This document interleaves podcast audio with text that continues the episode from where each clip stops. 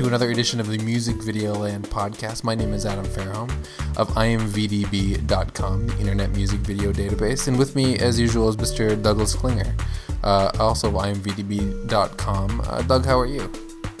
Super good, Adam. I'm just super good. How about you? How are you doing? Not bad. And as viewers or listeners of the podcast may notice, we've been doing a lot of This Week in Music Video podcasts, where we recap the This Week in Music videos. But peppered in there will be interviews with music video directors and commissioners and other people involved in the process. And we're really excited because this week we have on Mr. Cameron Duddy, who is has directed some of our absolute favorite music videos of 2013, 2012, and 2011. He has, especially music videos by people like Bruno Mars and AWOL Nation and Group Love. You've heard of those guys, haven't you, Adam? I have definitely heard of Bruno Mars. If you go to Cameron Duddy's IMVDB page, which is linked on this podcast page, if you go to imvdb.com/podcast, we list the most popular at the top, and fans of Bruno Mars will definitely be familiar with the music videos he has directed for Mr. Bruno Mars that are right there at the top and are most popular, including The Lazy Song, which is the number 17 music video of all time in terms of views that we have listed on the site.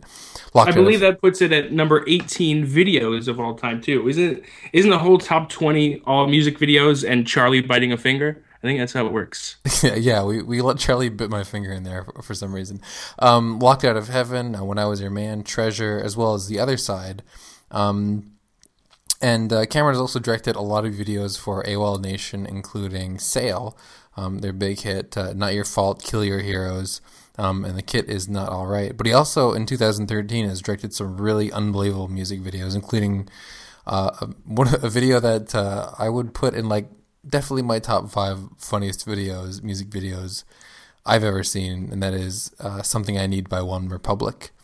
And then also the extremely, one of my favorite videos, not just the comedy element is there, but I think it's just a great all-around video, is Ways to Go by Group Love. Yeah, definitely a great video as well. Yeah, he's had a pretty sweet 2013. My 2013 has been shit, but Cameron's has been pretty good. Cameron's has been pretty good. I've had a really bad year, but we won't talk about that.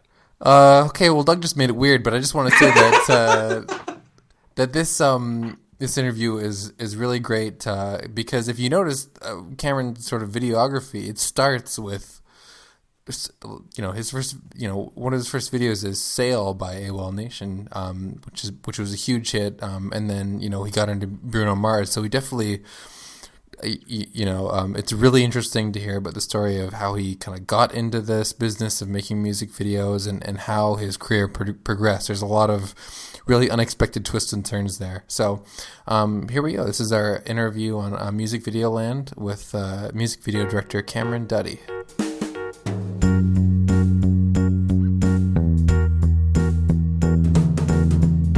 So I'm Cameron Duddy, and I'm a director.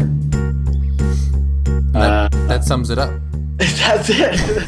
I'm a director. I edit almost all my own stuff. I live with my wife is a fashion photographer. I have 2 dogs and a pig. I live in Topanga, California. That's my story. And actually, Doug and I were talking before we got on the call with you that we like to talk about firsts for people that have been on the podcast. And you're the first person to be on the podcast who has a People magazine article about your wedding. Oh fuck yeah! That's true, dude. I guess that comes with the territory of being in this dynasty is the wrong word, but just growing up in the entertainment world, my stepmom's an actress / director, my dad's a DP / director, my grandma's an actress / director, believe it or not. So People magazine need to know when Cameron Duddy got married, I guess, dude. One person maybe in the world might have read that and thought it was interesting. Everybody else flipped the page, I'm sure. Well, it's got 25 comments on it, so I wouldn't be so sure about that. Damn, those are all from my friends talking shit. That's all.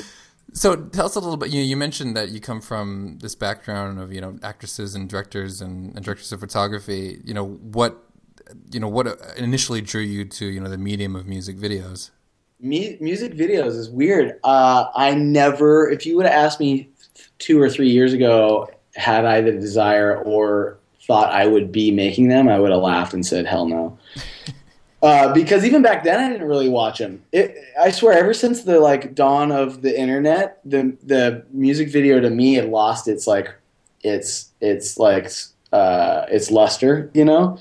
I mean, I remember growing up and being glued to MTV, and there was events. You know what I mean? Like when a music video came out. It also happened to be something that growing up was sort of taboo in my house. My stepdad was a real straight and narrow kind of guy, and he didn't believe in the gutter trash that was on MTV. So it was also something that I wasn't allowed to watch, which made it even cooler. So when the internet came out, when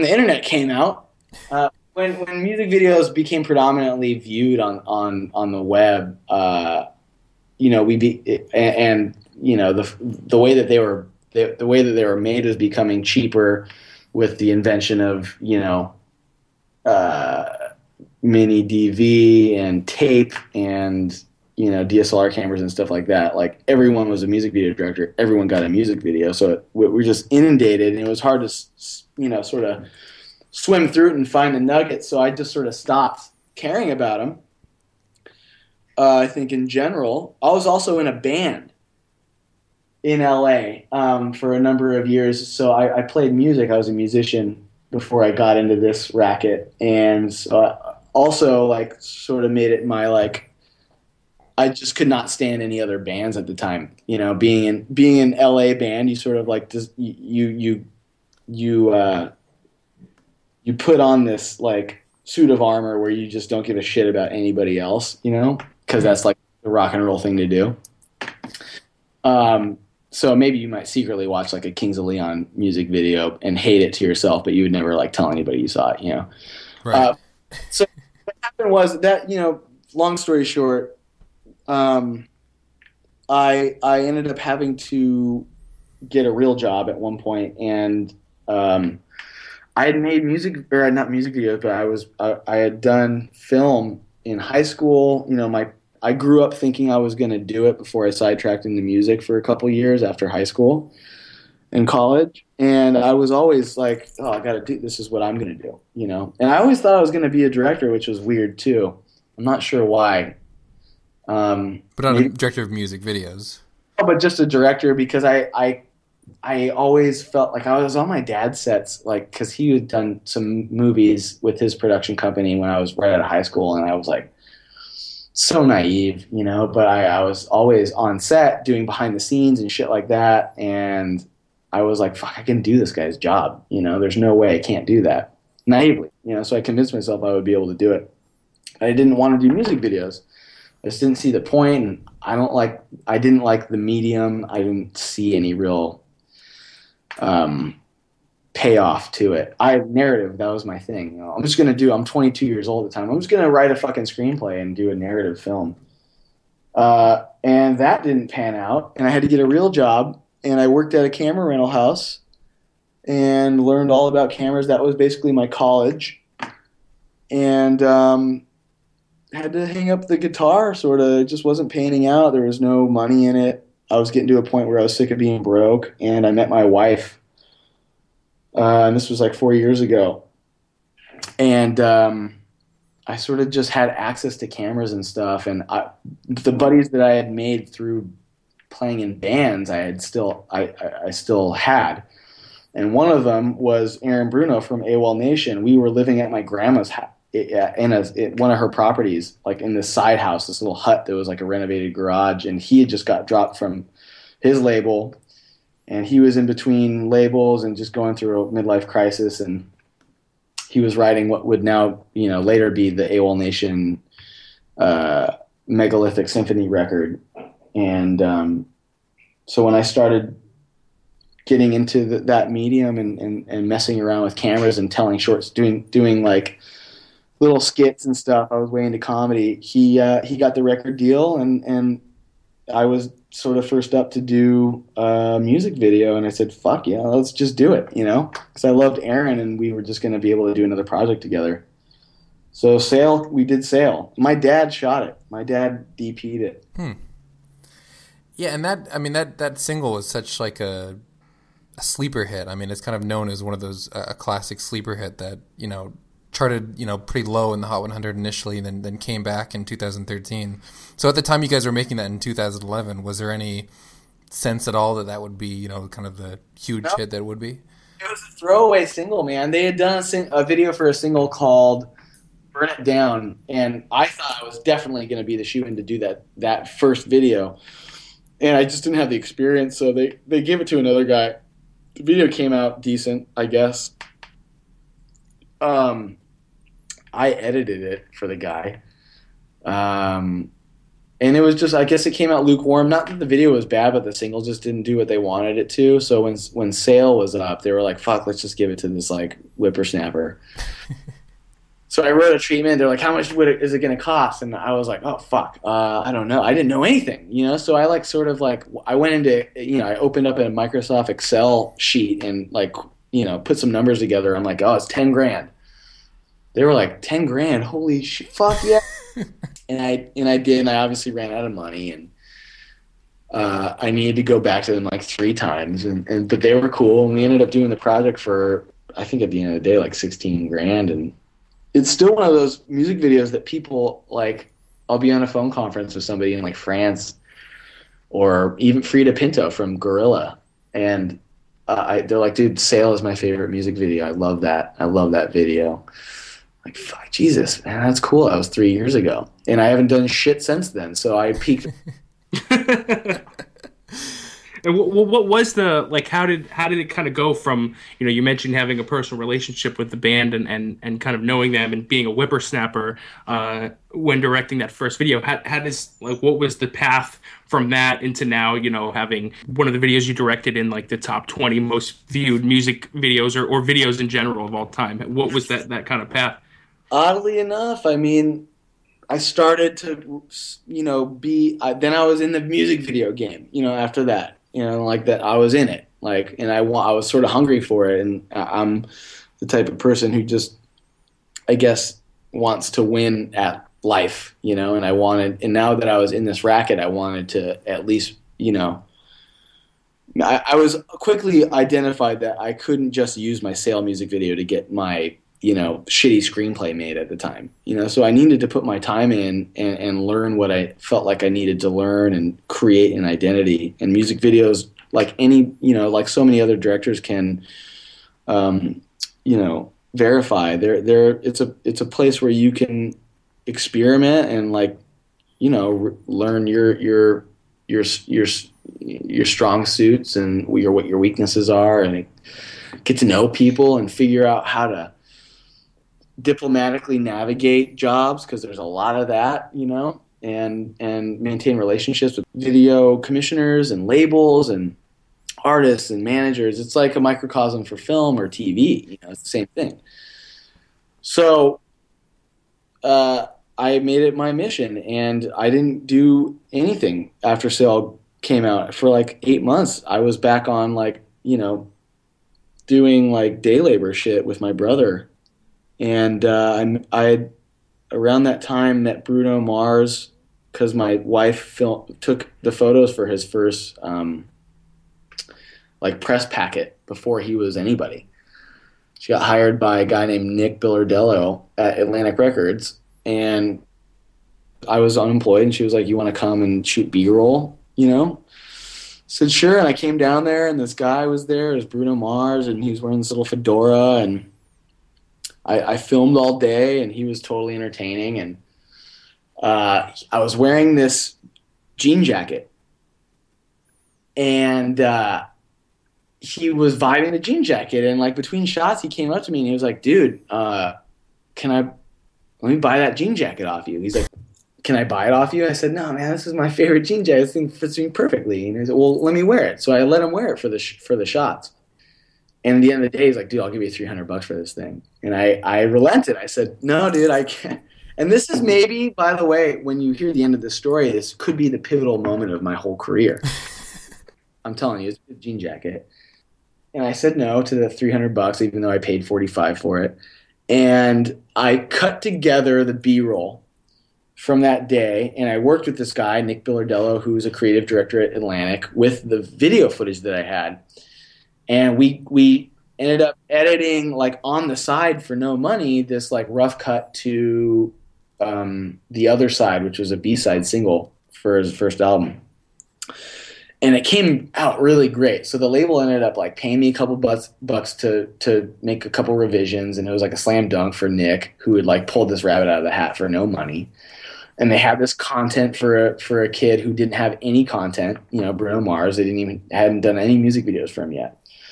So it was a win-win. And I remember Nick calling me. He's like, "Oh, we fucking crushed it, dude." And you know, they're good. He's about to shoot his first huge music video for a song called "Just the Way You Are." He's like, "I'm lobbying hard for me and you to co-direct it." And dude, I'm pissed poor broke at the time. Like, I don't have any jobs. You know, I'm just, like, on Craigslist trying to, like, edit people's reels and shit. You know, and so I'm thinking, like, yeah, fuck yeah, dude. I don't know anything. This is gonna happen. And they called me. And I forget who even called, but they were like, "Hey, is this Cameron Duddy?" Yeah, I was like, "Oh, I'm calling about the Bruno Mars music video for Just the Way You Are." And I'm thinking, like, "Fuck, dude, this is it. This is how they're gonna ask me to do the music video." And she goes, "Yeah, I'm the wardrobe stylist. Can Bruno borrow your jacket for the video?" And I was like, "Fuck." Of course, I said yes, you know. But I said, "Can I at least do?" I said yes, and I called Nick, and I'm like, "Dude, I just got, like, the wind knocked out of me." He's like, "I know. Fuck, I'm sorry." So, well, can I at least do the behind the scenes if I let them borrow the jacket? And they said, sure. So I showed up and I did the behind the scenes. And I got to see Bruno again, and I got to see Philip Lawrence again. And like, we totally had a good time doing this behind the scenes. We were laughing and shit. And I got to stay in the you know, the gravitational pull of Bruno at that point, and then from there I kept doing the behind the scenes, and I did behind the scenes on Nabil's video for Grenade, and I did a behind the scenes on the first Lazy Song. So I get the call. At this point, I'm running, like, a sort of mini production company, doing a bunch of Atlantic's, like, behind the scenes shit. And for Bruno stuff, I would actually show up and shoot. Otherwise, I'd hire these kids to go out, and I would sort of produce this stuff on the side. I was also – okay, well, no, I wasn't with Boulevard yet. So, you know, I'm just doing shit to make ends meet. And I got the call to do the Lazy Song. I remember I was in Vegas working on an event, like, you know, building a booth for L'Oreal at the fucking, you know, some clothing show. And so we go. I went to the shoot. It starred Leonard Nimoy. This guy named Nez directed it. Super sweet guy, great guy. It was a 2-day shoot.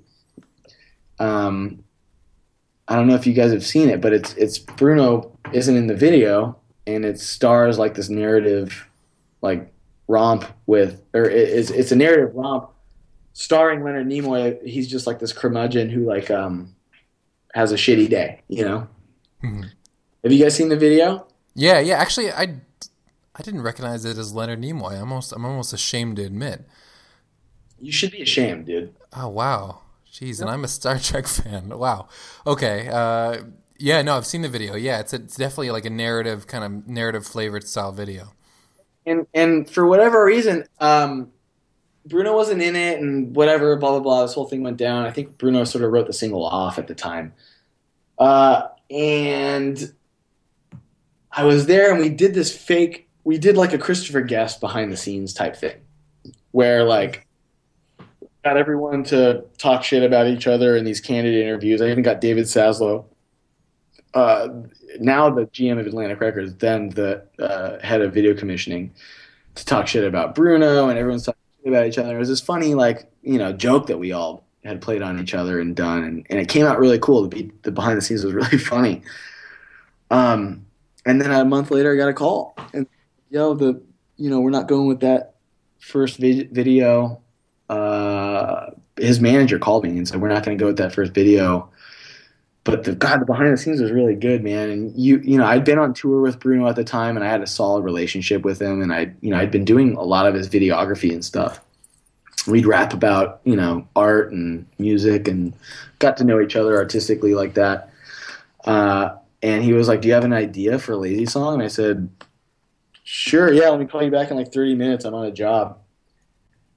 I was like building something at the time, and I didn't have it, so I like riffed when I called him back, and from there we sort of created what the Lazy Song is now for like no money. We had a couple bucks to put it together as like this substitute video that like we didn't. It was a hit. It didn't matter if the video sucked because they already had a good video in the can that Bruno didn't like for whatever reason. So this was just like, this was a shot in the dark to maybe hopefully try to make something that was different and better to Bruno, And we did the Dancing Monkeys thing. And it came out really good. And that was sort of me breaking in after Sail. That was like my follow-up video like 8 months later. And those two things back to back were enough to like get some interest in production companies. I ended up partnering up with Boulevard. The rest is history, dude. That is the first time we've had a jean jacket factor into. Oh, yeah, dude. And you still have that jacket, right? That's still around. It's available. You still. It's in your wardrobe rotation. Oh, I'm wearing it right now. Take us through a little bit of the. You mentioned it was kind of a shot in the dark, but you had to find like, five guys who were dancers, and or were those his backup dancers? We came up with this idea. We were riffing back and forth like we always do. It always starts with one idea, and then it goes to another idea, and then it's like it ends up becoming this Bruno Mars, Cameron Duddy baby. I love talking about myself in the third person. And so the end result was this idea that you now see, and he was like, "Oh my God, I got the guys who are going to dance." So he called the Poriotics, who were like the runners up under the Jabberwockies for "So You Think You Can Dance" or whatever fucking show they were on, Dance Crew something or other, some show like competition show. So he called them up, and they were like, "Oh my God, of course, yeah." At that point, at this time, he was 3 singles into his first record. He had some serious juice. People wanted to work with him. So they flew in like an overnight flight from Russia. And I remember there were 6 of them, but we only had 5 monkey masks. I basically looked around, and like the one guy who was super tired, who was like nodding off, we're like, all right, dude, take a nap. And he was the guy who like got to sleep downstairs the whole day. We rented out some like friend of ours' house. We shot it in her bedroom. My dad DP'd that one too, if you want to call it that. There's not a whole lot of camera going on, but we rehearsed it. We built the whole idea and all the choreography. It took us like 6 hours to figure out what we wanted to do, and then we shot it for 2 hours, and we did like I think 18 takes, and we picked take 17, probably I think, and that was it. That was the video. Wow. Now I also wanted, if you look at your page that we track the most popular, and the top 5 most popular are the Bruno Mars there. So obviously these are extremely popular music videos. And I wanted to ask you a little bit about the style of some of the subsequent ones that you've done. I'm talking about, like Locked Out of Heaven and When I Was Your Man and Treasure, because they share, some of these videos share a common theme of having sort of like a vintage style. Sometimes in the way it looks, and sometimes in the actual kind of staging of it, like Treasure, which is staged like one of these kind of late 70s band setups. So I was wondering, since you do a lot of collaboration with Bruno Mars, where that kind of interest in that style comes from. I mean, I guess it comes from a mutual love of like everything that isn't happening anymore, and that's where Bruno and I. And I think a lot of artists probably spend most of their time daydreaming, It's the good old days. And Bruno's vibe, you know, his whole record, his second record, is very inspired by that. And so it just sort of made sense aesthetically to match that with what was going on with his new, like, you know, this advanced persona, you know, on this new record, and trying to shrug that old, you know, teeny bopper, tweeny bopper image that he sort of carried through and put him, you know, on the map for his first album. And he wrote something that was a lot more sophisticated and advanced, I think, on this new one. And he wanted to show that. And he was in a position to experiment, I think, because he has that sort of heat, you know, and that juice. So we were – luckily the label got behind it with some convincing. And we were – Bruno always has this weird, obscure link, you know. Check this out, man. Check this video out. And from that video always comes, okay, well, check this video out, dude. You know, and then, well, what about this video? And what about this picture? And what about this? Well, what if we did this? And it always takes like a month, you know. It's like we start the conversations a month or two beforehand and like chest by mail, you know. It'll come like trickling and we'll share stuff back and forth until, okay, we got to shoot a video, man. So let's, you know, reference all those emails that we just sent to each other in the last two months.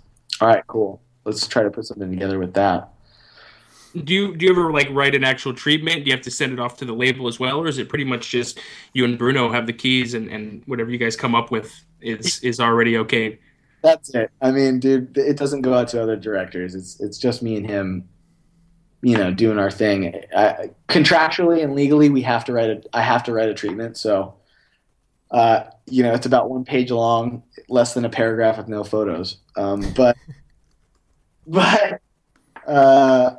dude, I wish. Do you guys have a fucking email? I'm sure you have. You have email, right? Yeah, I think so. We do have electronic mail. Participate in that. I'm trying to find – oh, my God, here it is, dude. I just found the treatment that I wrote for The Lazy Song because they needed me to do it. I wrote it in a text edit format, dude. That's it. That's like where I was at the time. I didn't know shit until I was with Boulevard. I didn't know how this worked, man, you know?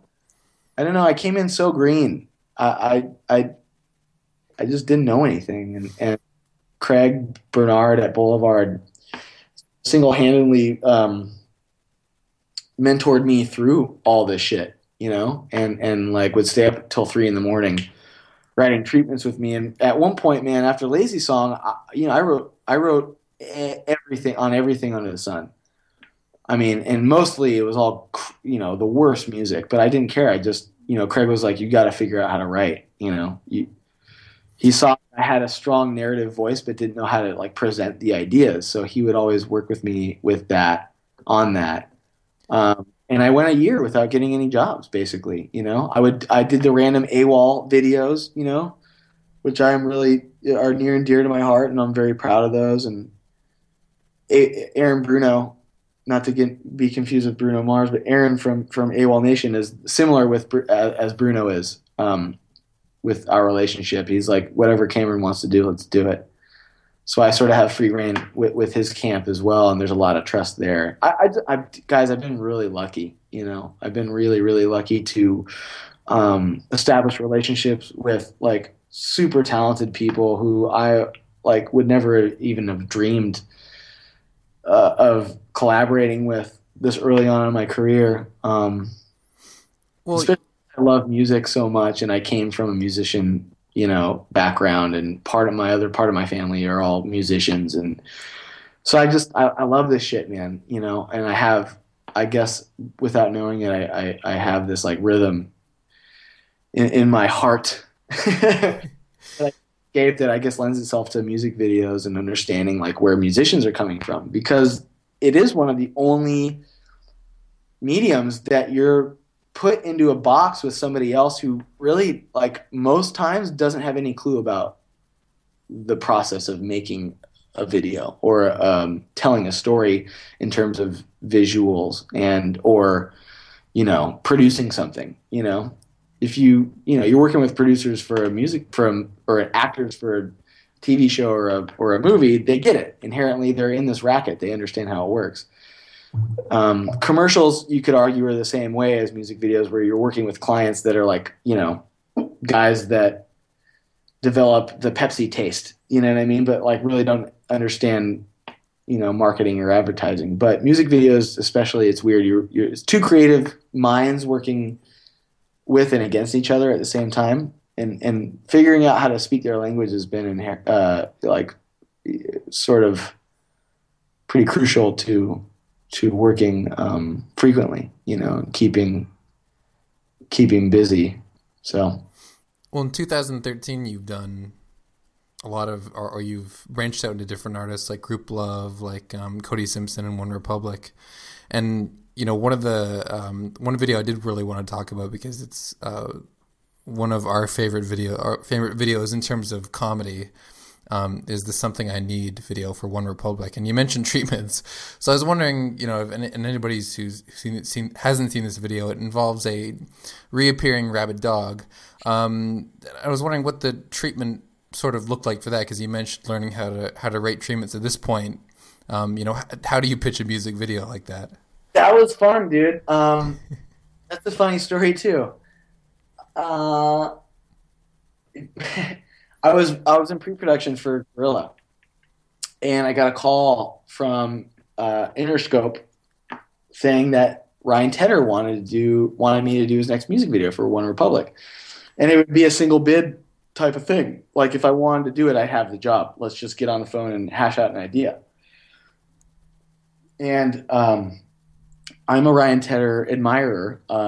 I've known the guy for a long time, and I think that what he does is pretty genius. He's a incredibly savvy businessman and a successful songwriter. But I wasn't exactly sure how I was going to make it work before Gorilla, because Bruno takes all my time when we're in pre-production, man. You know, that's just how it is. You know, it's constant phone calls, and we're always in the shit. You know, it's very demanding, in a good way. So I was trying to skirt this OneRepublic job.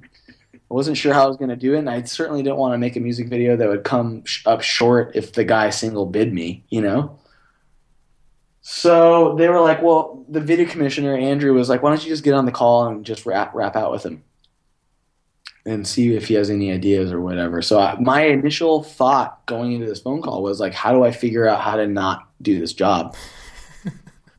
Because I don't let anyone down, especially not Interscope, you know, because I love them, and they're like family to me, and they're just good people, and I didn't want to let them down, and I'd rather not get the job and not take the money than like put something shitty out, you know.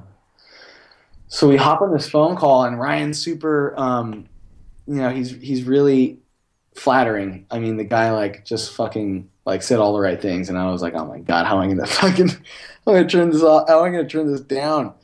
You know, and Andrew was like, so yeah, anyway, Cameron has a couple ideas for the music video, and he totally put me on the spot, which I didn't have any ideas for. So I have like an inspiration folder on my desktop of like, it's got 1 million photos in it, and I'm like, oh yeah, I guess I got an idea, and I figured I'll either throw out a couple random ideas that work, you know, that I want to do, or they'll be so bad that he has to say no, and so it's a win-win. You know what I mean? Hmm. And what if we did a music video where a guy just gets attacked by a dog the whole time? It'll be funny because it's like an anthemic epic pop song, you know? And it was like crickets for a second. I'm like, just like figured out how to not do this video, you know? I love it. That was it. It was like, holy shit, okay, now we get to do this video. So I won. You know, I got to do like a funny, like cool video without having to like, you know, sacrifice, you know, my creative vision or whatever you want to call it to just to make someone happy and do the job. The funny part was they asked me what the second idea was, and I said, well, what if we did like a guy and he's hanging out with a talking sandwich all day? And they were like, dude, it made the dog attack video seem way more sexier. So they like That's great. And so I'm curious, you mentioned before that you were like doing comedy skit videos and stuff like that prior to doing the music videos. Is that kind of influence? Are you going to continue to kind of carry that forward? You've got a lot of humor makes a big, humor is a big part of a lot of your more recent videos, especially. I don't know, man. It's weird. I have a short skit that me and Aaron Bruno from AWOL did. We almost sold a TV show right before he signed his deal with AWOL Nation. Yeah, I was way into that for a while, and I still am. But the comedy format is something that it works for certain jobs. I don't know, man. I think Spike Jones is like a really cool, interesting guy who messes with that format like in an interesting way, where it's half comedy, half drama, half like tug on your heartstrings. So if there's anyone I identify with, it's like Michelle Gundry or like Spike Jones or I love Apatow. He does cool shit, but I won't when I transition in the near future, hopefully to features. I don't know if that's going to be my bag. I think comedy is the, it's the universal language, and I think it helps definitely when you know that you shouldn't be too serious, because oftentimes taking yourself way too seriously is so fucked up. And you can tell people who take themselves really seriously in their music videos, both directors and artists. So for me, it's like I guess sometimes it's sort of like a shield, man. It allows me to skirt any sort of real, ownership of things. If I'm just making fun of myself and the videos are fun, then I get to use that as a default. If it came out shitty, well, we were trying to make it shitty and funny, And you talked before about, when you were younger, you used to watch music videos on MTV and stuff. And when at a premiere of a music video, it used to be an event. And I feel like, for some of the music videos that you direct now, you kind of get that. The Gorilla music video had a big kind of a release behind it, and that kind of had that kind of feel of an event of the release as well. Do you feel like you're able to kind of achieve that feeling with some of the videos you're doing now? I guess Gorilla sort of came out in an interesting way with Facebook, so that felt like sort of close to what you used to get. But no, man, it'll never be the way that it used to be, because back in the day, all you had was one channel, so to speak, one way of getting your music video. That was MTV. That was the television, and now there's the internet and computers and smartphones, and you'll never be able to centralize everyone's, viewership to one thing, to one place. You won't be able to direct them to one place. So it'll never be as potent as it used to be. However, I am very happy with how Gorilla rolled out, and thought it was a really smart thing, and I'm glad that it came out like that. And I know I asked. We have an interview. If you're listening to this interview with us, where there's another interview about specifically the Gorilla video on our blog, and I know I asked about the Facebook release in there as well. But was that, to your knowledge, was that the plan behind releasing it on Facebook? Is getting it to have a central place for people to see it? Well, I mean, anytime that you can, anytime that you can focus people's attention to one place as opposed to a million places, is always going to be more powerful for a premiere. So, giving Facebook exclusivity to that for 24 hours made it accessible and also somewhat I don't know, it's more of a sexier thing. If it goes to YouTube, you can post YouTube anywhere. You know what I mean? It was on Facebook, that's it. So there's only one place that you can go see it for 24 hours, and that was a really cool thing. We really funneled people into watching it there. And I remember distinctly when we were in the UK editing this thing, Bruno and I talked about how to best, you know, launch this thing. And fuck, at one point I was like, man, we should do a movie premiere. Like, this is a movie. You know, we should rent a theater out and do a fucking, like, red carpet premiere, you know? Because it felt like that. It felt like Thriller or some shit, man. It felt like we had just made an actual movie, you know? And that's rare, because I've done a lot of music videos, and Bruno's certainly done a lot of videos. And, from what I watch, you know, what limited videos I do watch, nothing seemed as potent as that video did to us. I was trying to plug that for a while, and then like the day before I left, she was like, "Man, I might just Twitter this like I always do."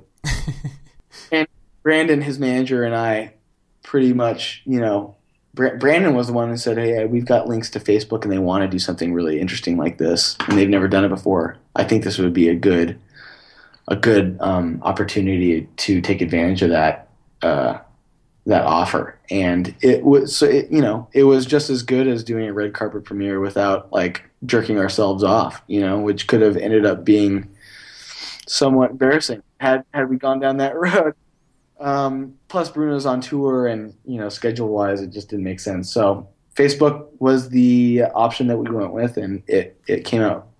It ended up paying off for us in a way that I'm very happy with, for sure.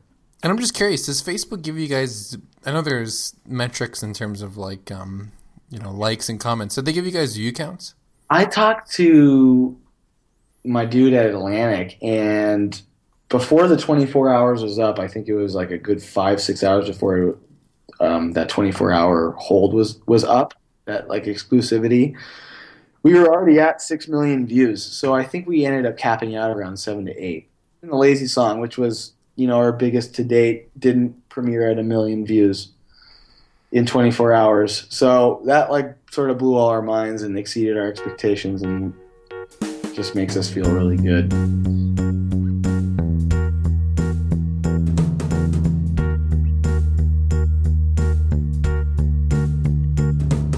It's pretty sweet. There's I know at the beginning of the interview we talked about firsts, and there's I think it also might be a first to have your dad shoot your videos. I think Cameron's the only person that I remember talking to who that's true for, so that's pretty sweet.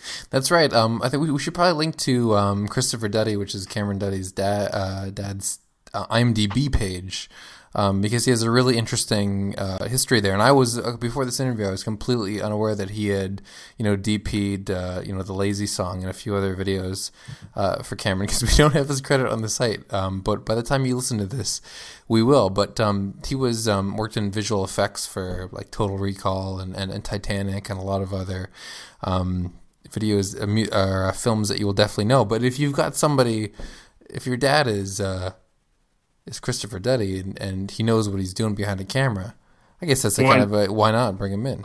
Yeah, right. It's not like it was my dad and who did it, who's a great guy, but is not skilled at all. Yeah, if you were shooting a music video for Bruno Mars, you wouldn't call your dad. No, I would not call my dad. My dad is a huge Bruno Mars fan, so he probably is listening to this. But so sorry, Dad, but I probably wouldn't call you to director to be the cinematographer for a Bruno Mars video. I'm still upset that you didn't, because you had the chance. Like, Cameron's dad shot a Bruno Mars video. Your dad is a huge Bruno Mars fan. Like, I think you should have said something about that to Cameron, and maybe seen if you could have like gotten him to pass the fact that your dad is a fan on to Bruno Mars. Like, I feel like that's something Bruno Mars would really would benefit from hearing. So. Bruno Mars is he's never like looking like crap. No. So Cameron knows style too, as you just heard about that jean jacket story. That's right. If I was shooting behind the scenes through Bruno Mars, I doubt Bruno Mars would come up and be like, "Where did you get that shirt from Target?" Right. Let me buy that.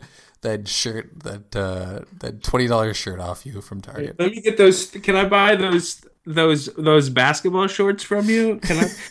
those four-year-old Vans that you've been wearing since college? Can I get those? Oh, yeah. Well, if there's anybody still listening to this, you can find us on, well, the podcast you can find at imvdb.com/podcast. You can get us all the normal places, facebook.com/imvdb and twitter.com/imvdb. And like I said, usually every week we record it on a Thursday night and release it on Friday morning. We talk about this week in music videos, which there's always some interesting music videos coming up. So we have a fun panel that talks about that, and then we have these interviews which come out, whenever the muse moves us. So check those out, and thank you to Cameron Duddy for hanging out with us.